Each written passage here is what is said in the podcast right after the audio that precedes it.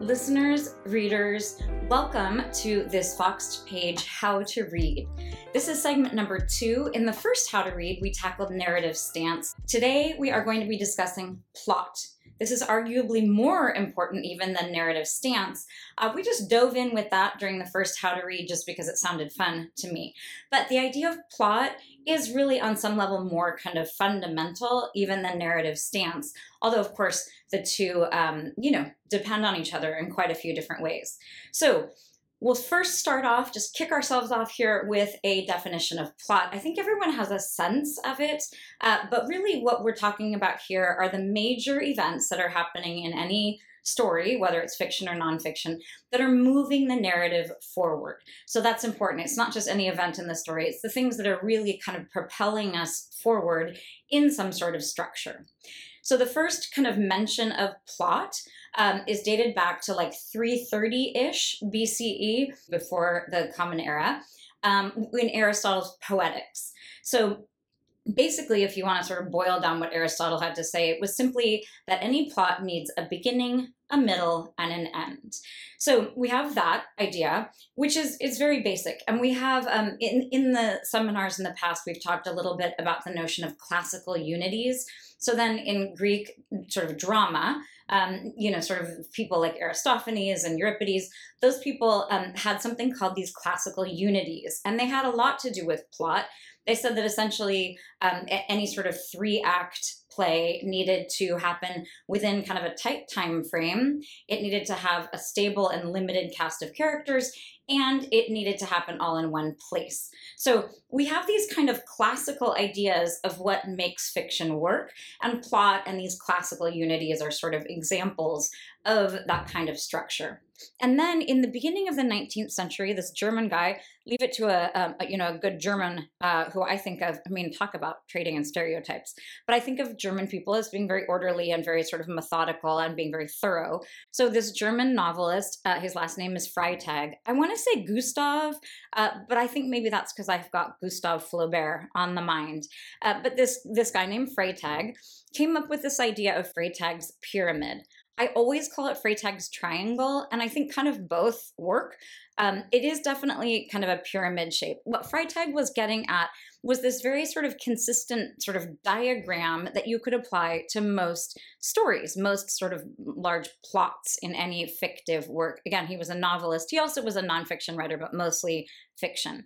So you, I think many of you learned this back in like 10th grade, uh, you know, English. But just to refresh your memories about the Freytag triangle, those of you who are um, watching on YouTube can now see a diagram of it. Also, for those of you who are hearing any kind of background noise right now, I'm in my mudroom.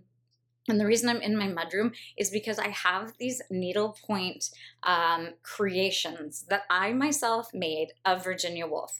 My sister in law Maggie gave me uh, the original, which is right here um, the original uh, sort of needlepoint kit, and needlepoint was really the way that I got myself through COVID. All of the all of the fiber arts actually, but needlepoint really became my jam for the first time ever. And so I did this first one, which I did it the way that the kit instructed, and then I just couldn't get enough. And I was really immersed in this idea of like really communing with Virginia Woolf, who is my literary idol, my my literary hero, my favorite author. So then I did this kind of pop art situation over here, and then um, I did this kind of grayscale situation over here, although my daughter reminded me, or not reminded, but pointed out that this is not, in fact, grayscale. There's a lot of like creaminess happening over here. But for those of you who are hearing um, the washer dryer, different things happening, um, you know, I could have waited, but I didn't want to wait. I wanted to record this guy and I wanted it to be here surrounded by Virginia Woolf. Okay, who is going to come up, in fact, in our discussion today? Her incredible novel, Orlando, is really a masterclass in how to break all the rules of plot. Okay, so back to Freytag. Um, Freytag was this German novelist, and he came up with this diagram where you sort of, in the beginning, you have exposition, so the line is kind of flat. Exposition is simply background information. Then you have something called an inciting incident. And at that point, um, you know, we have an inflection point there, just to do some, you know, Silicon Valley tech speak. We have an inflection point, which is broader than just that, but there's a lot of, you know, inflection points around here in these startups and whatnot. Um, then the, the, the, sort of triangle um, or the pyramid begins to climb. We have an inciting incident then we move up um, and we have what's called rising action. So usually the inciting incident is some sort of conflict, or at least the beginnings of a conflict. Rising action is where the tension is building and the you know the plot is thickening, as it were. We go up and up and up all the way to the top of the triangle or the pyramid, and that is where we have our climax. Then we have falling action, which is sort of a sharper downward thing. Usually the climax is going to come sort of three quarters of the way through a you know a plot driven book. And then we have our falling action where things are kind of um, you know uh, you have sort of the aftermath of whatever the crisis is and then we have something that's the falling action then the line kind of flattens back out again and we have what is called denouement or um, there's another word for it I, I like the French one, although who knows why we have that one random French word. But the denouement comes from the Latin, um, like for knot, like a in Spanish it would be like a nudo. That idea of kind of unknotting. So oftentimes the denouement is like a, um, it's it's a kind of an unraveling, and it's almost like you know you're figuring out kind of what's going to happen next so the immediate crisis is over and then you're getting kind of a sense of what is going to happen to all of the main players uh, and, and, sort of how the incidents uh, at least from the very beginning of the book that have have um, you know the, the climax has occurred the action has fallen and now everything is kind of either going back to the way it was before or is radically changed as is often the case so, the next kind of big one I want to touch on is E.M. Forster. Aspects of the Novel was a book that he published in 1927. E.M. Forster being uh, the author, he's part of that Bloomsbury group uh, with Virginia Woolf. 1927 is the year that uh, To the Lighthouse came out, I believe. I really ought to know that. I'm fairly certain that is correct. I think Mrs. Dalloway was 25 and To the Lighthouse was 27. So in 1927, E.M. Forster, who is the author of Passage to India and A Room with a View, he wrote a book called Aspects of the Novel.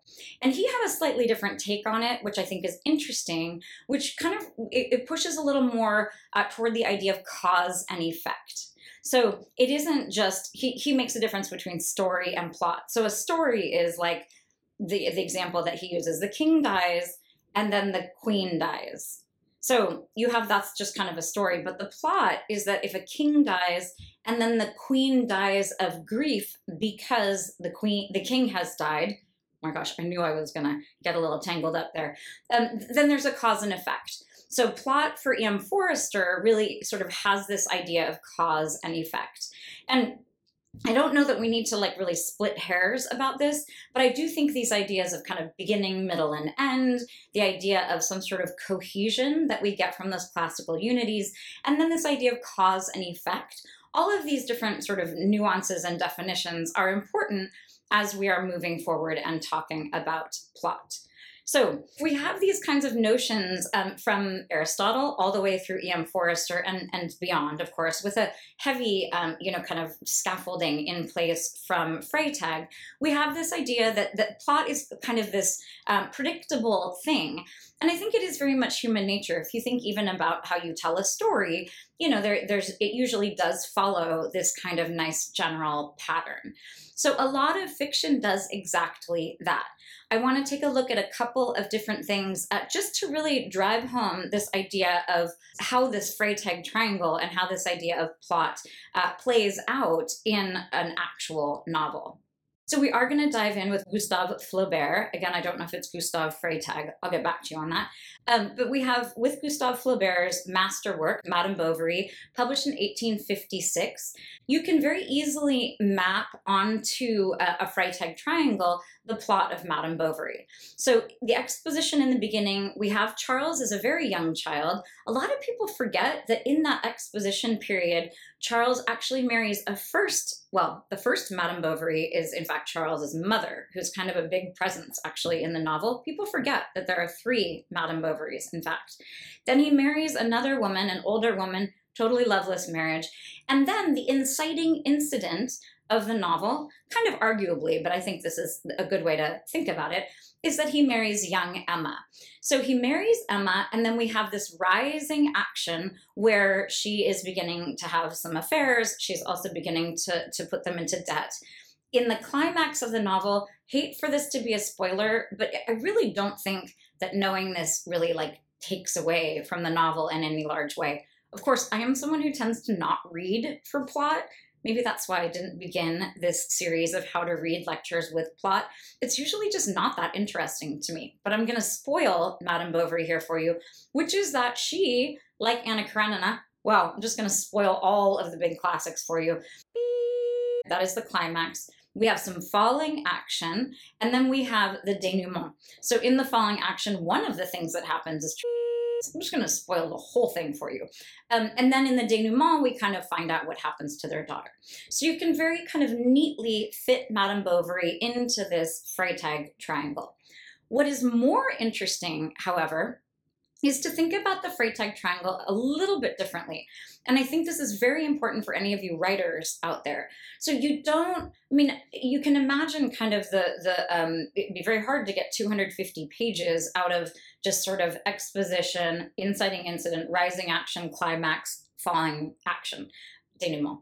Um, instead, what you really need to think about is that the, the rising action is made up of a bunch of little kind of smaller rising actions. So these are sometimes thought of as subplots, although subplot really does sort of, um, in my mind, a subplot is something that is moving along the whole entire story. So you can imagine kind of layering one Freytag triangle on top of another in, in some sort of a cool graphic. I'll make one for you.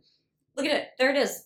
There it is. I haven't made it yet, but with the magic of um, I don't know what I'm going to make it out of yet, but there it is. If you're looking at the YouTube channel, um, you can see, in fact, the the diagram that I'm talking about, where you would have a number of subplots that are all kind of rising and falling. But what what I'm focusing on here is this notion that as we are having this one kind of major plot, which in Madame Bovary is you know, sort of the the affairs that she's having, the way that they drive them into debt, her suicide, uh, and the falling action. What's important though is to recognize that on the way up, I'm making these kind of like like uh, like a jagged graph upward with my finger because you want to have smaller arcs, smaller kind of arcs of action that are happening on the way toward the climax. So, the way to think about this with Madame Bovary, for example, is that we have the inciting incident of Emma coming into Charles's life, but we have another inciting incident um, as we are moving up where Emma goes to a ball and she sort of discovers she's a country girl but um, she has a taste for the finer things. So she goes to this ball, and it is a real inciting incident because she decides, in fact, that she is really built uh, for something much finer and, and sort of much fancier than what Charles, the country doctor, is uh, providing for her. I read a, an interesting thing recently about we, we need to not think about Charles, in fact, as a country doctor. He's like not even that. He's kind of like a it's not i don't i don't actually know what a physician's assistant is but he like had some kind of certificate and was kind of the best that you could do out in the country but it's kind of a misnomer to think of him even as a country doctor. So that is a, brief aside a brief aside there. But um, when she goes to the ball and then she the ball itself is kind of this rising you don't know what's going to happen you know is she going to leave charles forever? Is she going to fall in love and then we have a climax of that small kind of story arc. And then we go back, um, and we're not going back all the way to the exposition point, not to the bottom of the line, because in fact, this is ratcheting up the tension. So if you imagine that kind of, you know, jagging upward and then jagging down a bit, and then it's going to jag back up again with the next sort of chunk of this kind of, um, you can imagine kind of like stair steps a little bit, but, but spiky stair steps. So one of the things that is happening um, while Emma is discovering that she's made for finer things is that Charles is also um, he is having uh, different sort of medical things are happening. So he largely because Emma is dissatisfied with him. Well, that's one of the reasons, but he's always um, sort of trying to better himself, and so there are a number of different kind of uh, little jiggity jag things where Charles is trying to do other things. One of them is actually a very big kind of story arc where he takes advantage of one of the country people and he really wow, talk about a malpractice suit. I mean, if those existed back in the day, Charles would have been in even deeper debt. Um, but he really mangles, like literally mangles this poor person in the name of science and progress. I think the person has like a, a, a deformity of his foot, and Charles decides he can fix it. And the poorer person ends up really far, far worse off. So that's an example of this kind of um, it's it's not a subplot because it's kind of this um, you know a discrete event that happens and kind of has its own climax and its own falling action. But all of this is being ratcheted up because we're understanding, in fact, that Charles is not this amazing surgeon, and that Emma um, is is even less and less satisfied with her husband. So we have another example of this kind of thing with Madame Bovary where Emma has a baby. So she has a baby and for a, like a hot second is sort of like has this vision of herself as this doting mother and then in fact realizes that being a mom is not that fun and not that hard. That's I mean sorry, it is hard. Uh, but but let me let me just clarify that being a mom is fun in lots of ways. I was being Emma when I just said that. Um, so she in fact basically trusts Bertha Bert this a child um, to a, a, wet nurse, to a nanny, to the nurse. And so now her child is being essentially raised by the nurse. So this is another example of one of these kind of smaller story, uh, you know, smaller kind of rising action, climax, falling action denouement. So each of these, as we are moving upward, um, another example is so uh, Emma develops quite a shopping habit and she has several different affairs with different men. So each one of those is a, you know its own discrete sort of uh, incident. And then um, but each time we are moving forward we are ratcheting up further toward um, you know the climax of the novel which is when she just you know the rest is history. So what the, the point of all of this is that you can very kind of neatly map Madame Bovary onto this Freytag triangle in a very simplistic, kind of very clear way. But I think it's more interesting to take a look at some of these kind of smaller uh, individual little story peaks, these kind of small, we'll call them mini climaxes, these little mini climaxes that are moving toward um, the, the major climax of the novel. So I love this idea of, of sort of a schema in which to look at schema. I feel like that's plural. What's the singular of schema? I don't know. Um, so, but, but I like this idea because one of the things that I'm trying to help you uh, with here at the Foxed page is to understand why it is that you are liking something. Um, you know, it's such a great feeling to read something and really be engaged with it um, or to understand why you're not engaged with something. And sometimes it's narrative stance, sometimes it's too much figurative language, sometimes it's a clumsy plot, sometimes it's too much plot or too little plot. But I think understanding the way that plot can function will really allow you to either appreciate or to understand why you're not maybe appreciating uh, the text at hand.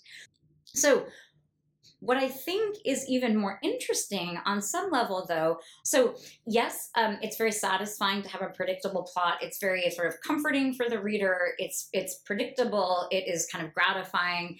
It's easier to follow when things are kind of chronological and straightforward. I myself, of course, um, not surprisingly, am a fan of when there are real modifications or even sort of radical changes in uh, a plot. So, one of the examples of this is simply the idea of starting at the end. You're kicking off the, the novel with the idea of what is going to happen at the end. So, I am always more interested in how something happened or why something happened than like the what happened piece.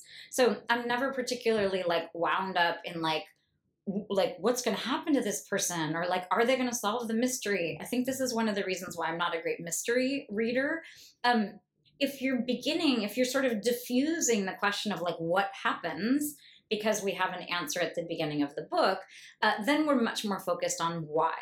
So sometimes this is like a, a, sort of just like a convention where you will have a narrator who we meet in the beginning of the book and they're going to tell us the story retrospectively. So this isn't exactly like we don't always know what's going to happen in the end. Um, at the very beginning of the book, but lots of times there are indications. So, um, for example, and, and there are a bunch of classics that are that are shaped like this. One is Lolita by Vladimir Nabokov. So, in the beginning, we have him in jail, and he is writing the book that we are holding in our hands. Humbert Humbert is in the jail, and it's essentially um, an apology and and kind of a um, an apotheosis of Lolita. He's sort of trying to capture his love for her, which sounds perverse, and it is. It's also incredible. Um, such an incredible piece of literature.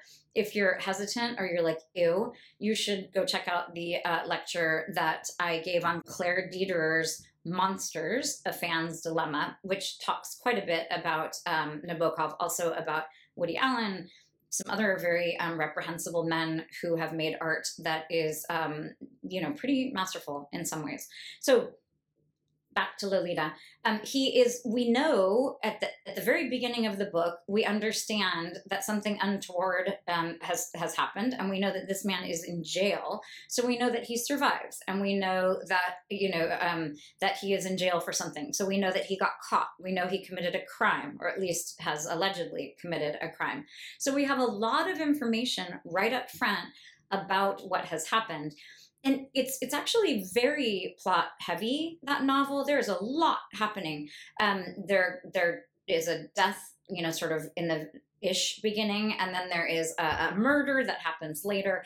Throughout the entire book, Humbert Humbert is being um, sort of followed by someone. We don't know who that someone is, um, and and the revelation of who that person is is kind of spectacular. So, and of course, we are curious what is going to happen with Lolita herself and with her relationship with Humbert Humbert. So there's a lot of plot happening in Lolita, and in fact, we have a lot of information about how that plot is going to sort of um, unwind just from the very, very start of the book. I love that because, again, it's focusing not on like, oh my God, is Humbert Humbert ever going to get caught? But it's more like, how is he going to get caught? Like, how, what is it that he's going to do in order to get caught? It's also, frankly, like a little bit reassuring that he does get caught because it's so gross, you know, all of the different crimes that he is committing. Um, we also have people who are writing from mental health facilities in two enormous classics. One is actually three. One is um, F. Scott Fitzgerald's The Great Gatsby. You have Nick Carraway writing. Is he in an institution? No, I don't think he's in an institution now I'm really doubting myself. But we have Nick Carraway writing um, after all of this has unraveled, and and we know again we know lots and lots about what is going to happen throughout the course of that incredible novel. Um, we know that right up front because of the information that Nick Carraway has given us. We understand that he has quite a bit of sympathy for Gatsby. We understand that things are not going to end well with Gatsby. So this convention of beginning um, a novel with the ending of it is very powerful.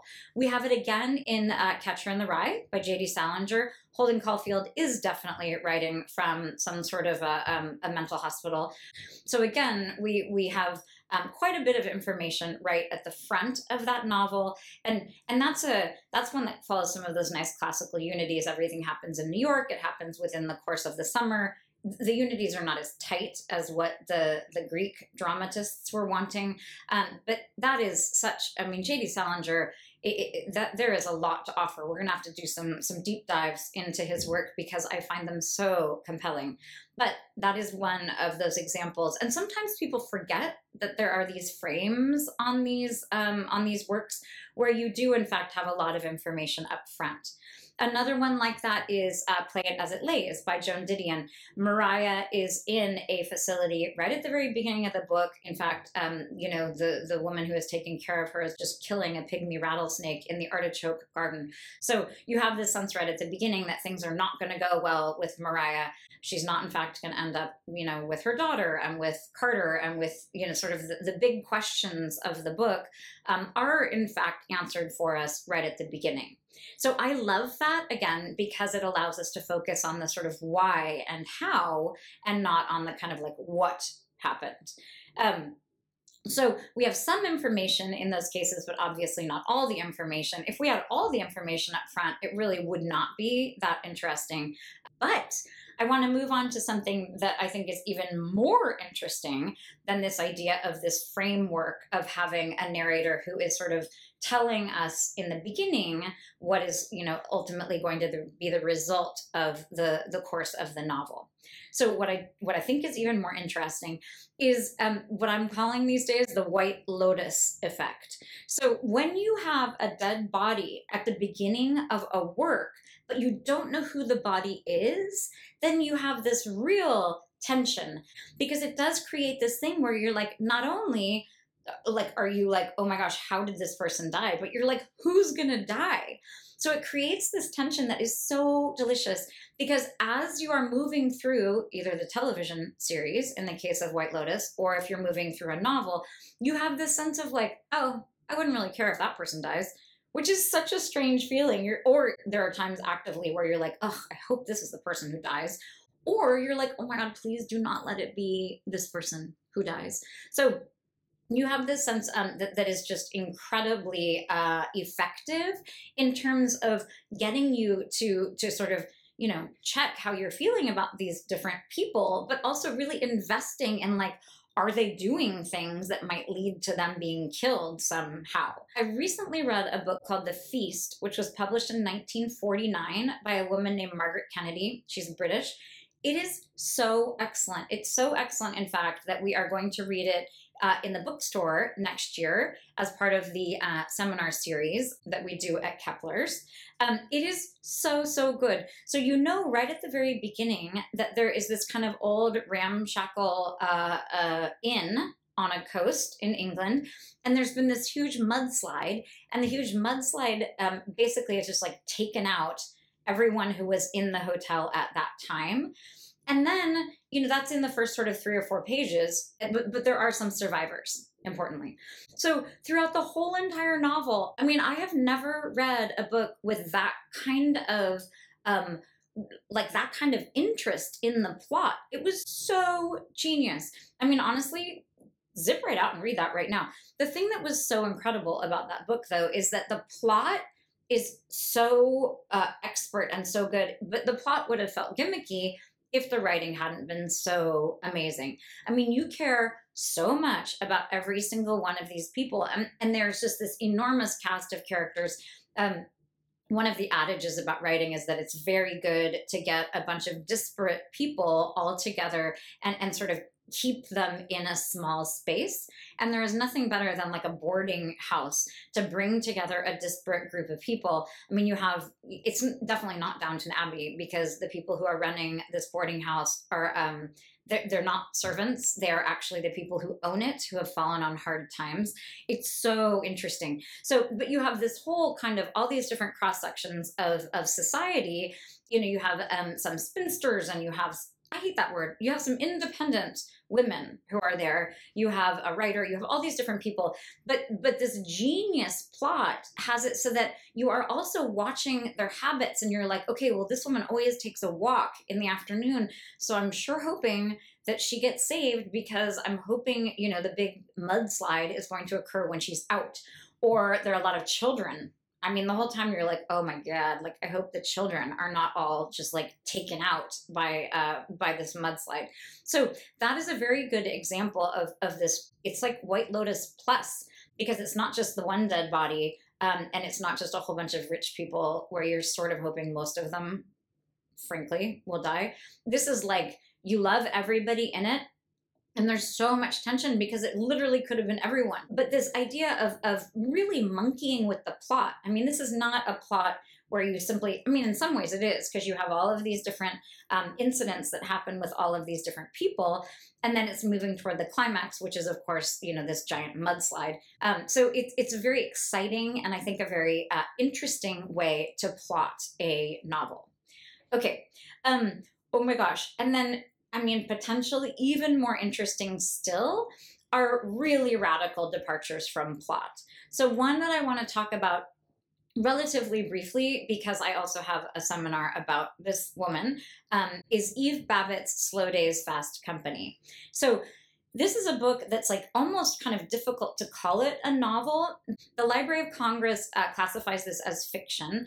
Um, some people call it biographical fiction, but it is a novel. Um, and the way, excuse me, the way that it, it sort of functions as a novel is you have these sketches, but up front, Eve Babitz, in kind of a prefatory note, um, tells us that this is, well, it's not Eve Babitz, it is kind of because it's so highly autobiographical, but the narrator is telling us that this is going to be a love story. It's not going to turn out well. And she sort of apologizes and says it was kind of an inadvertent love story.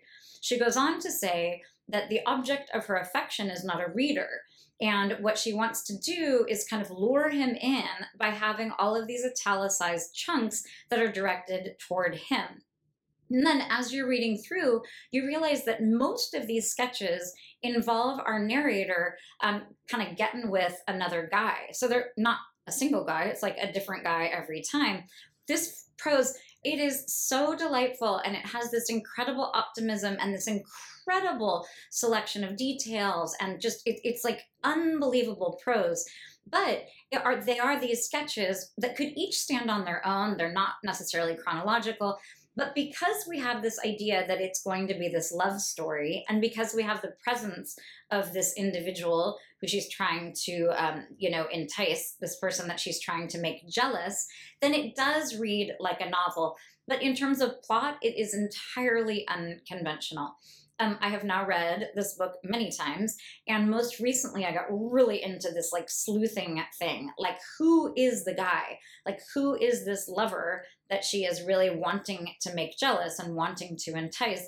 And I really went down um, a, a, rabbit hole that was very satisfying because I do think that there is sort of a, a good theory that you can back with some very good data about who this person is. So, in terms of plot, it was sort of like a puzzle and in fact, that was very satisfying for me, um, even though I think that is kind of the, the least important thing about uh, about the, the book, about Fast Days, wow, Slow Days, Fast Company. Okay, um, quick note on mystery writers. So you you know this idea of solving a mystery, it, it's kind of a plot unto its own, um, but it is really beautifully uh, applicable to the Freytag triangle. Usually you have some sort of exposition. I'm thinking of Agatha Christie here. Um, my favorite uh, mystery writer. I like Agatha Christie. I did not discover her until the pandemic. But I will say that I never read trying to figure out, like, I am not paying attention to those sorts of details and trying to figure out who did it. I am, in fact, just reveling in her prose. Agatha Christie is so funny. Like they there's so much humor and it's so Miss Marple who comes in later is just like this incredibly charming but also incisive and independent and hilarious woman. So I was really charmed by the Agatha Christie. And you can see how, you know, the murder is an inciting event. And then you have kind of all these different things that are developing. And then the climax is usually some awesome sort of twist that is happening if it's Agatha Christie. Uh, and then you have the falling action uh, and the denouement. And usually the, that climax is very close to the end of the book and, and sort of you know the the following action and kind of the unwinding and the and the sort of moving away from the story is is very kind of is kind of an afterthought. But but you really i mean obviously mystery stories the plot is very important um, and and it is actually interesting to think about it in terms of this freytag uh, pyramid. Okay. The last book that i want to talk about today is um, is virginia woolf's so this we're going to talk about Orlando. That is why I have placed myself in the mudroom, um, uh, in and amongst these uh, images of our incredible Virginia Woolf. So you know, I think she's best known, of course, for To the Lighthouse and Mrs. Dalloway and all of her nonfiction, The Common Reader, A Room of One's Own, Three Guineas. Really, really important, important fiction. I came to Orlando a little late in the game. I picked it up at one point, um, and and didn't couldn't really get past the very first image. Um, it's I'm not going to tell you what it is, but I was like, ooh, gosh, this is not. I'm not really into this. But I went back to Orlando, and it is un believable. It is a very good example of plot really taken to its extreme in the sense of plot as just really being kind of dismantled. I found it a very compelling book to read, not to say a page turner. Not really a page turner. It's very long, it's very weird, but it is so, so good. And part of that is because of how it is plotted.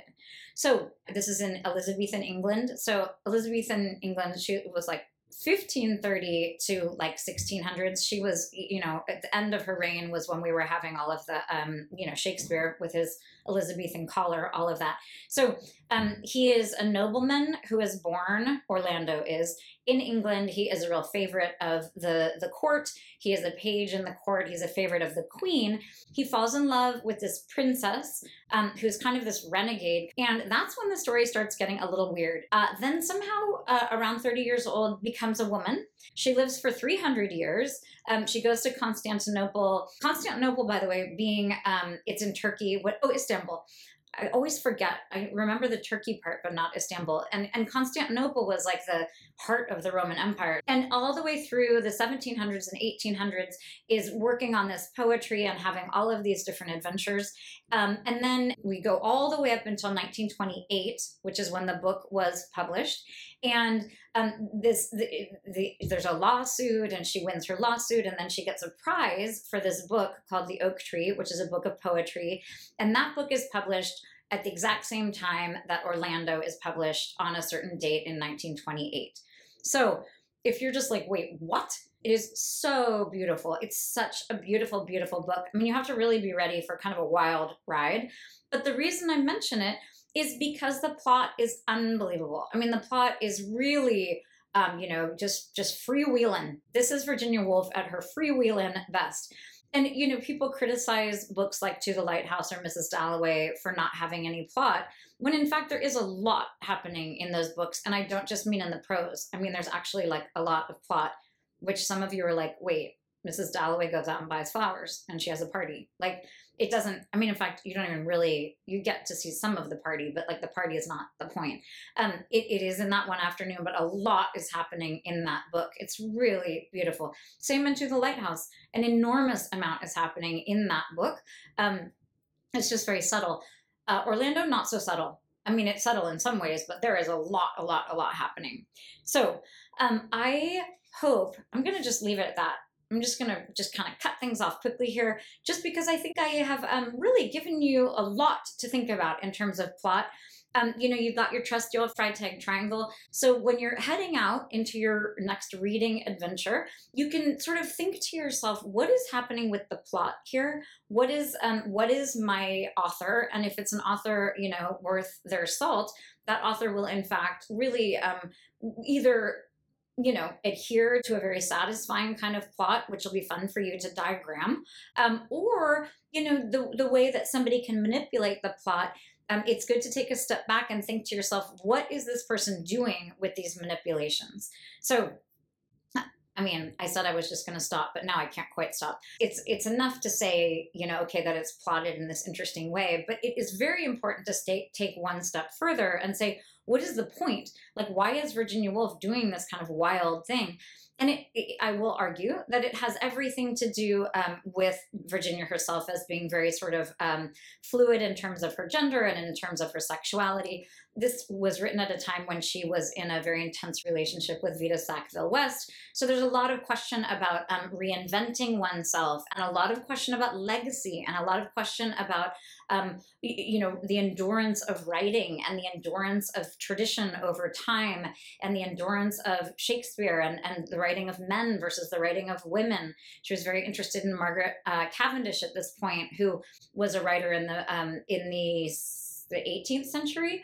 Um, so, so, there's a lot of questions about endurance and there's a lot of question about lifetimes. And so what she's doing with the plot has everything to do with the message in the book. So next time you um, run across a plot that's kind of unusual, um, that doesn't maybe fit the very neat Freytag, it's really cool to take a step back and ask yourself the question, you know, sort of what is this author doing with these um, manipulations of plot? Okay, so I hope that you have enjoyed um, this second installment of How to Read, and I hope that you're inspired um, to, you know, get out there and read some more, and then uh, come back, listen to another lecture at the Fox page, and um, you know, get a sense of how plot is uh, performing, how it is structured, what's happening with it in other uh, pieces of literature. So thank you so much for listening. Uh, I hope you've learned a lot, and happy reading.